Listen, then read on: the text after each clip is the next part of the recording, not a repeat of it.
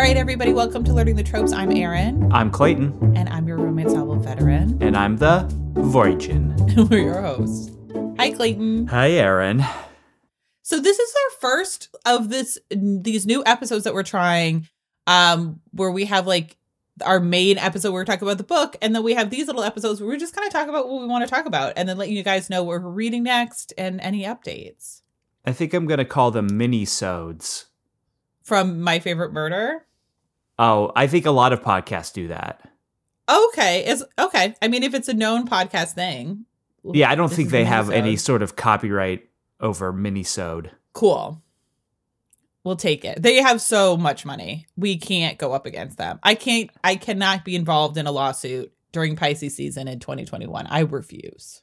Yeah, I, I doubt they'll. You know, and listen, if they do, that's on them. no, it's very much on us.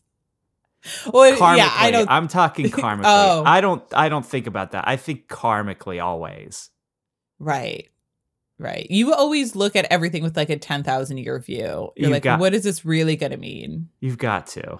Um, so there's a few big happenings in romance recently. The Mhm. biggest being that the Duke of Hastings was on SNL on Saturday. Regé-Jean, Yeah, no, he wasn't just on SNL.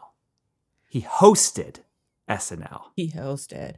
And I think I saw this on Twitter, but also at like, first off, he did an amazing job. But the energy coming off of the crowd during that episode was electric. Like, these people were jazzed up to 11. Yes. Like they were laughing at everything. They were oohing at every sexy thing he said. I mean, they were I don't think I've ever seen or in a long time have I seen an SNL audience that was that like with the host from the get.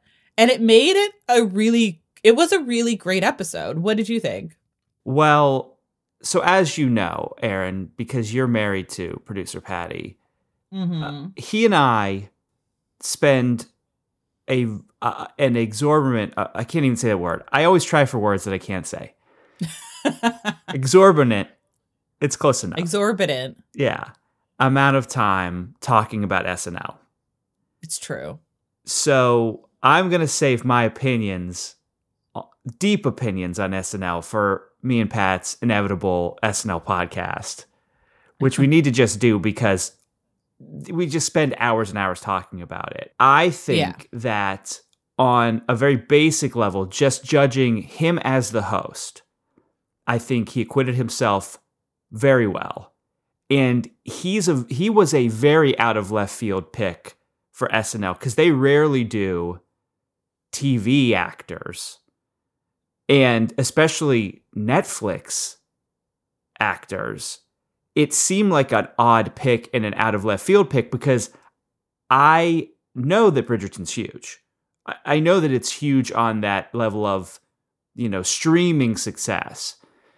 But I, f- I feel like maybe this is really a huge step in mainstreaming something like Bridgerton because you're right, that crowd was hot. Now, a lot of those people were, I think, either super fans who lined up, or I know they're giving tickets to essential workers.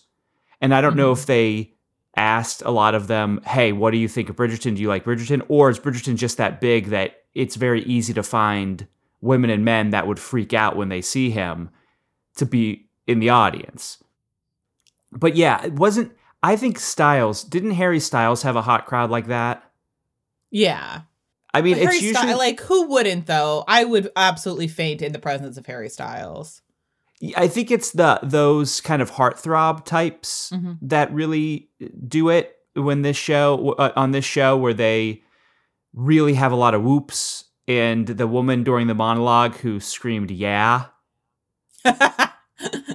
which is always fun. But uh, the thing is, you know, my experience with him was Bridgerton, where I thought Right. he was really good and he's a hottie, but the you know we we've had mixed opinions on Bridgerton itself, like how how much we really enjoyed. I think you enjoyed it more than I did, but I think he did like a really really good job, and I I do see like wow, this guy could do a lot of other things. Like he he definitely has that star quality. Yes. A hundred percent. Well, I think, you know, it was there's a few things going on there with like him being the host where I think it's like SNL has had a really hard time getting hosts this season because nobody has anything to promote. People don't want to travel which I think is ultimately like a good thing as far as like getting some new blood into SNL, which I think is like the kind of can be the issue with SNL. They tend to go to the same wells and drain them dry. And there is something about having the host be somebody who is like a talented, classically trained actor in a way that they're just going to be able to be better in scenes because they are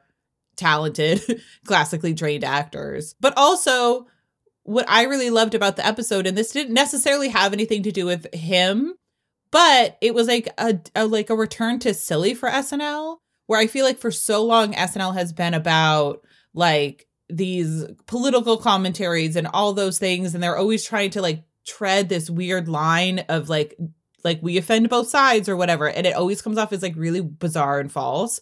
To then have la- have Saturday show be so many just like really silly, bizarre concepts. I loved that it was a return to that. And it was really fun too to see, like you said, I've only ever seen him as um in Bridgerton as well, but he was in a show called For the People, um, that people liked as well. I've only seen him be serious and how funny he was and how well he fit into all of those scenes too. It was like it was super fun to watch. And it was like the first time in a long time that I would like rewatch an episode of SNL because there was a lot in there that was really good. Yeah. Well, I will disagree on the quality of it. I do agree that it was it is better now that it isn't so Trump obsessed, right? Someone like who I actually very much like Heidi Gardner. Heidi Gardner doesn't need to be doing political stuff. That's just not what she does. She, that she makes goofy characters. That's her thing. So just let her do that.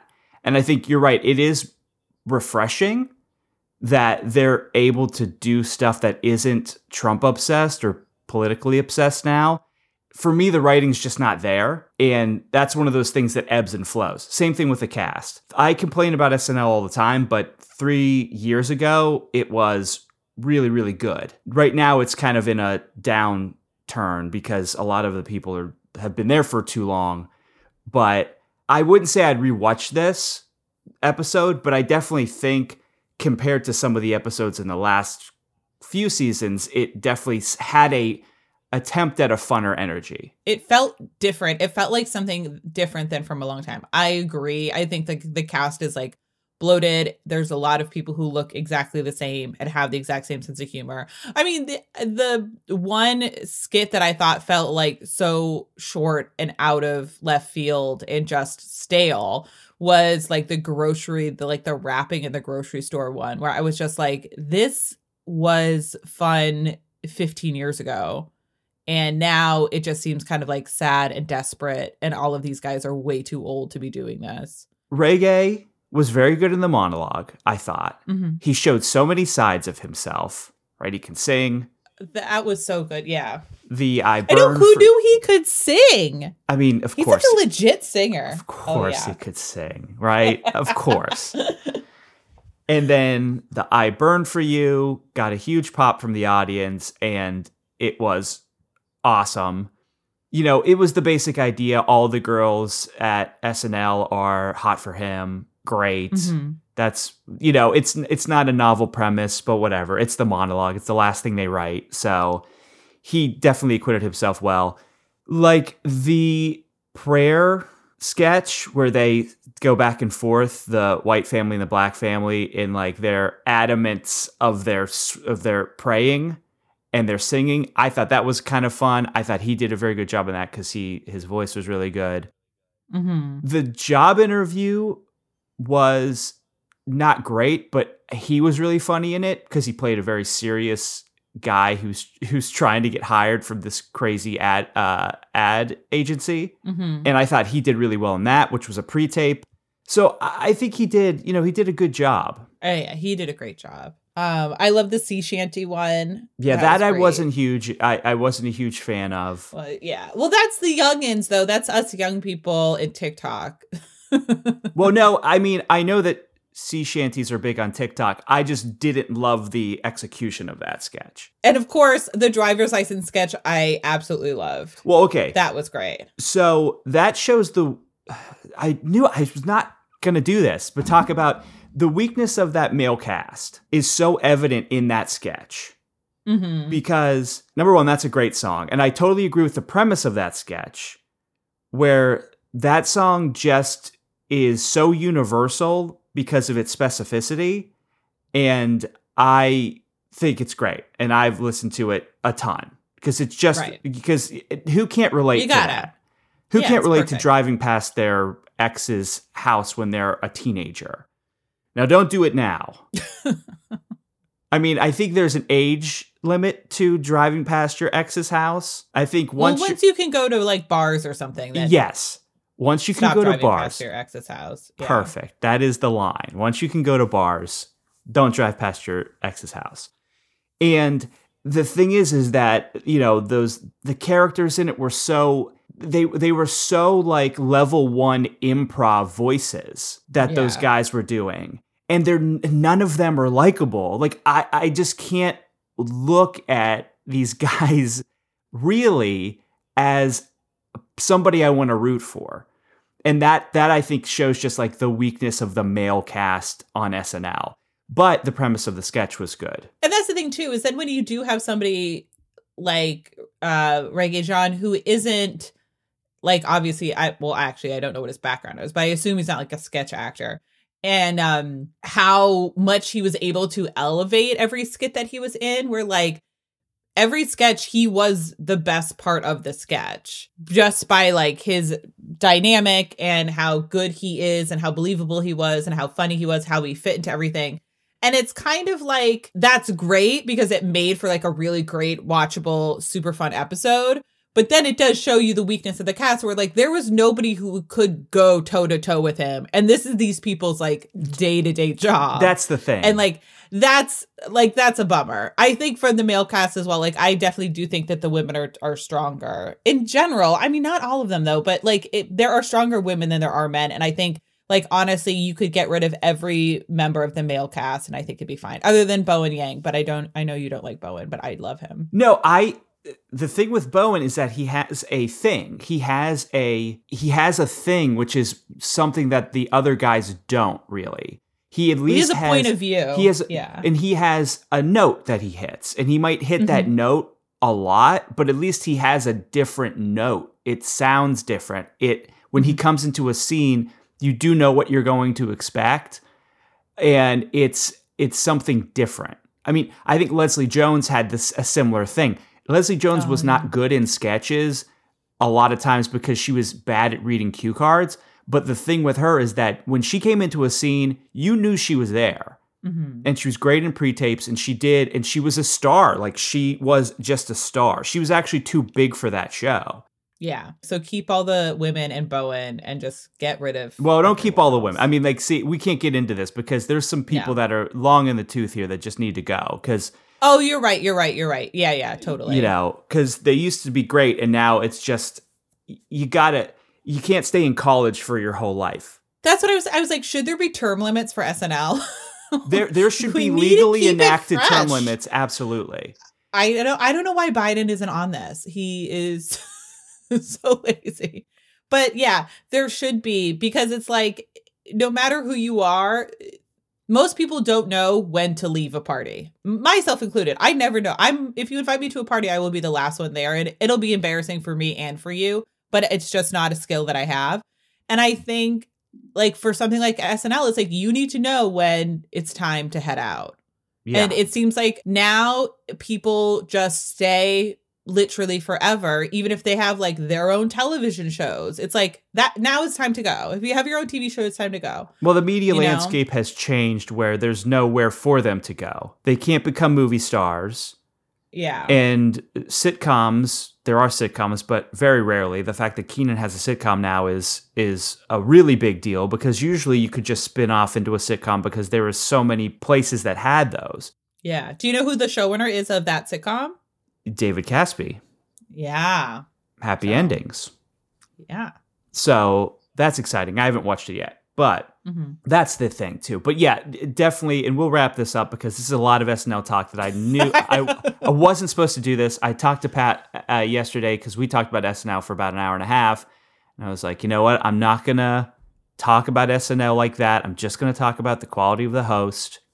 And I can't do it. I have no self control, especially when it comes to SNL. I so I mean, the intimacy coordinator, that sketch was great too. The Well, you know, that's actually it's funny that you you you said that because that's one that I didn't want to like because Pete Davidson and Mikey Day were the main characters Yeah. doing goofy voices, but it worked. Mhm.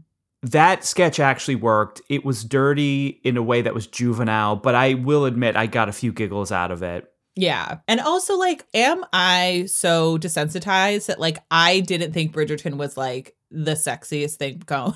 like, everybody talks about how much sex there was. And I feel like I'm always like, oh, yeah, there, there, yeah, there, yeah, there was. I don't know. I, my brain is broken, but I was just, it does not seem like crazy to me. I agree. I did not blink an eye at the sex. hmm you know, I don't think it was expe- especially gratuitous amount of sex for a TV show. I feel like it's it's like these people had never watched Sex in the City or Californication or Shameless or any of these shows that are on premium cable. That's the thing is like there's worse stuff on Shameless, Yeah. which I've seen maybe like one or two episodes of. I'm like, is it that he goes down on her? And so people are very, like, don't see that very often. But even that, I feel like I was watching some TV show the other day and somebody was like fully going down on someone else. Young Sheldon. It, I think it was Young Sheldon. I think it might have been an old Three's Company. no, I think it it was um and maybe it was Dickinson. Anyway, but it was like I don't know. No, I, I just Dick find that really Son. interesting. That's a famous like drag queen name, Janice Dickin or something. That's great. yeah. Oh, that's a great one. My favorite one is Lisa Newcar. Lisa New Card. Um, God, they're so clever.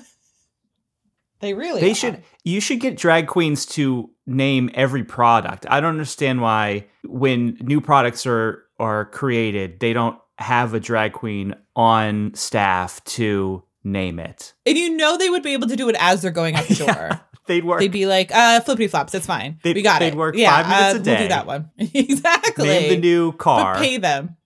And get out. Oh, my favorite drag queen name of all time is Karen from Finance.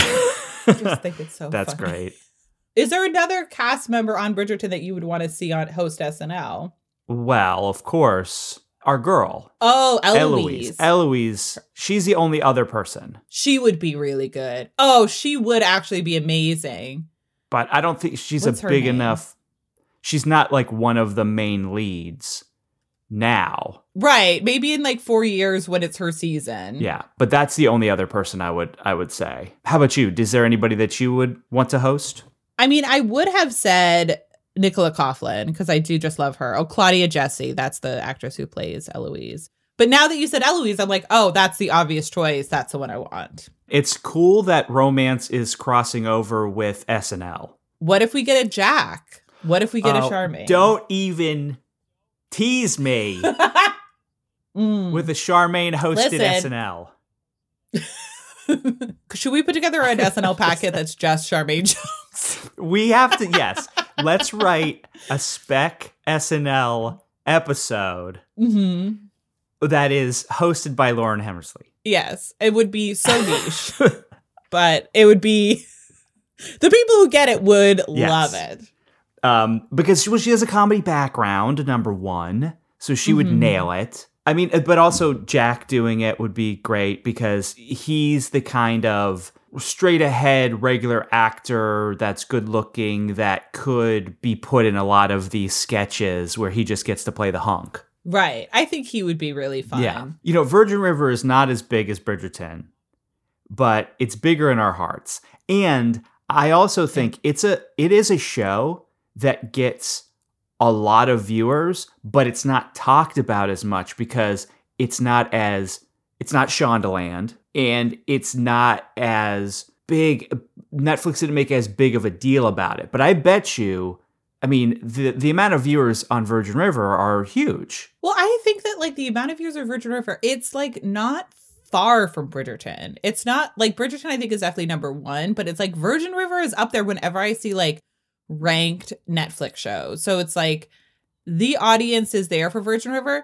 But here's the thing I do think there's an aspect of Bridgerton that it was marketed as everyone's going to be watching the show and it is scandalous and it is different. Mm-hmm. And I think Virgin River I don't know if the marketing was the same. And I feel like Virgin River, before I watched it, I assumed it was another like Hallmarky, schmaltzy show. And obviously it surprised me and it surprised you. And we're like truly obsessed with it and love it. And it's so silly and it's so over the top and it's so much fun. But I, I don't know that there's anything in the marketing of Virgin River that lets you know what you're actually yes. getting. And so, therefore, I think people who watch it obviously love it. But I think people who don't, I think there might be a little bit of like stigma about watching it because people are like, oh, you're into that like weird Hallmark mm-hmm. show. And it's like, no, it's wild. You got to watch it. It's really fun. Where it's like, honestly, it's better than This Is Us. And freaking everyone watches This yeah, Is Us. I will agree who knows? We got it. Uh, we got a Virgin River email from Shannon. What do you want to say her um, last name? I think we should just say Shannon because you never know if somebody wants to okay. be anonymous or at least anonymous enough that we don't know their last name. Yeah. Also, uh, hopefully that's the last name that's like common enough. Anyway, so we got an email from Shannon and she talks about how she found us through Fated Mates, our besties. She's currently reading the Rule of Scoundrel series, a freaking fantastic series. Here's the thing everyone always wants to bring us to task for, and Shannon's no exception.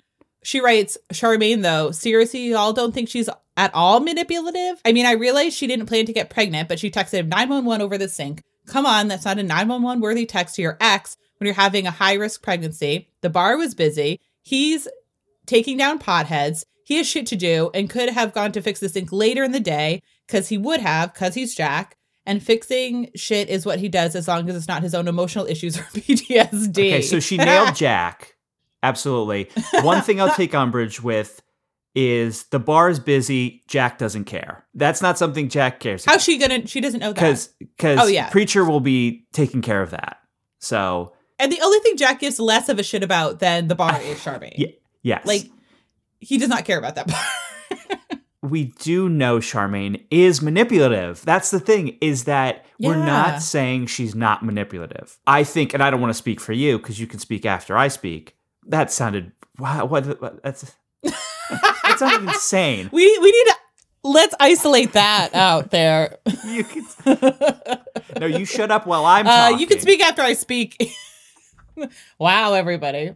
She is manipulative for a reason, and she has the right to be at this point. Yes. And we understand that we understand yeah. that she is ostensibly the villain, but like all good villains, they are relatable and you can be on their side to a point. Right. Yeah, I know Charmaine is manipulative and I know she's devious and I know she just does things to fuck with Jack.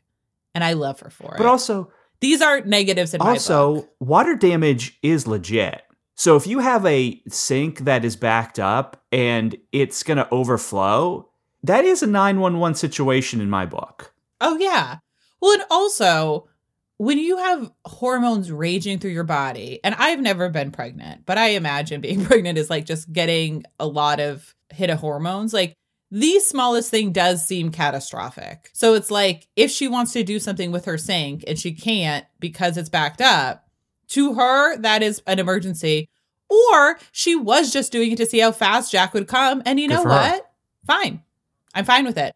She is currently knocked up and having a high risk pregnancy. He trapped her in Hope's basement for, he tried to misery her and now she's finally free and she just wants to sort of yank that chain and good for her. Do it. I think everybody should. Well shannon we don't want to bash your email and, and bash your opinions no. because we love that email.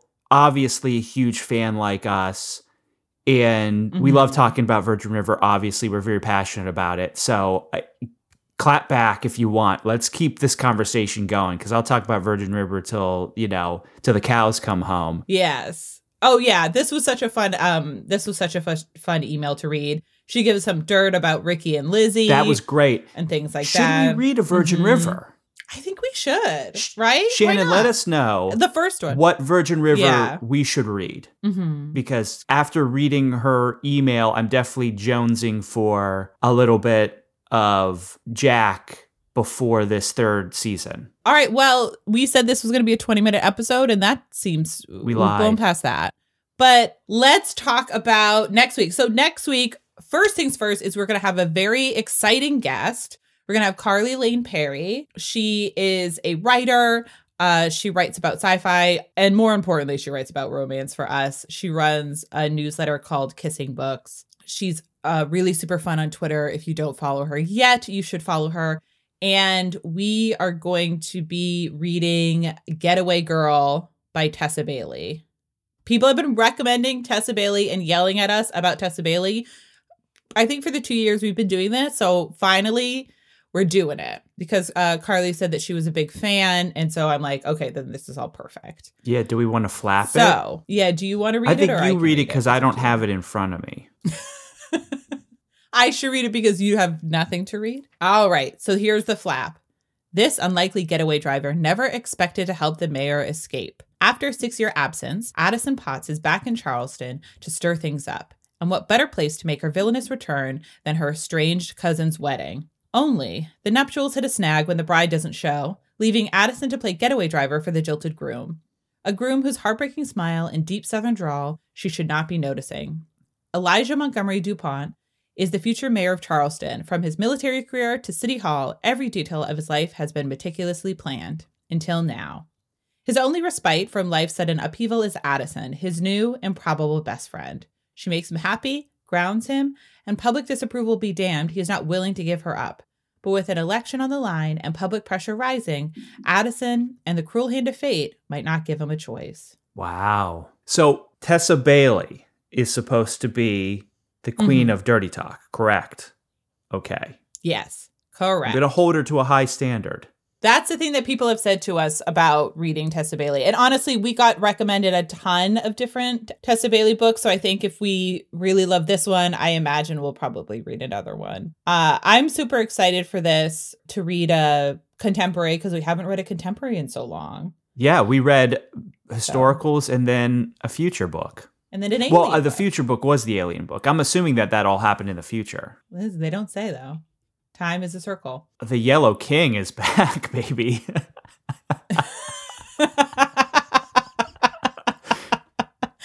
I went to a baby shower this weekend, obviously virtual, and it was it's actually like a good friend of Pat's. I don't know a lot of her friends. So anyway, so I show up to the virtual baby shower and she's like, um, Erin just read a book about alien romance and I was listening to the podcast. That's what she does. And I was like, Oh, hi. I'm like, I feel like that's a big lead. oh, you so know? you were introduced as the woman who reads filthy alien books. Yeah, I don't. It's not an unfair categorization, but I feel like it's just a small part of. The rich What tapestry of what you what you do. Yes, absolutely. Well, Erin, where can they find us? so you can always email us at learningthetropes.podcast at gmail.com. Your thoughts on Virgin River, on basically anything. Um, if you have books to recommend, we just got a really good recommendation in the email to us that I think we're probably going to put into motion pretty soon. We are on Twitter at Learning the Tropes. We're on Instagram at Learning Tropes. Instagram's where we are most of the time. So that's where we'll, we post sort of what the next book we're going to read is and all that fun stuff. And then finally, we are on Facebook. We have the Learning the Tropes troop. So come join us there if you want to chit chat about episodes or kind of happenings in romance. Um, we're happy to, to have you. All right, everybody. Well, happy reading, and we will see you next week.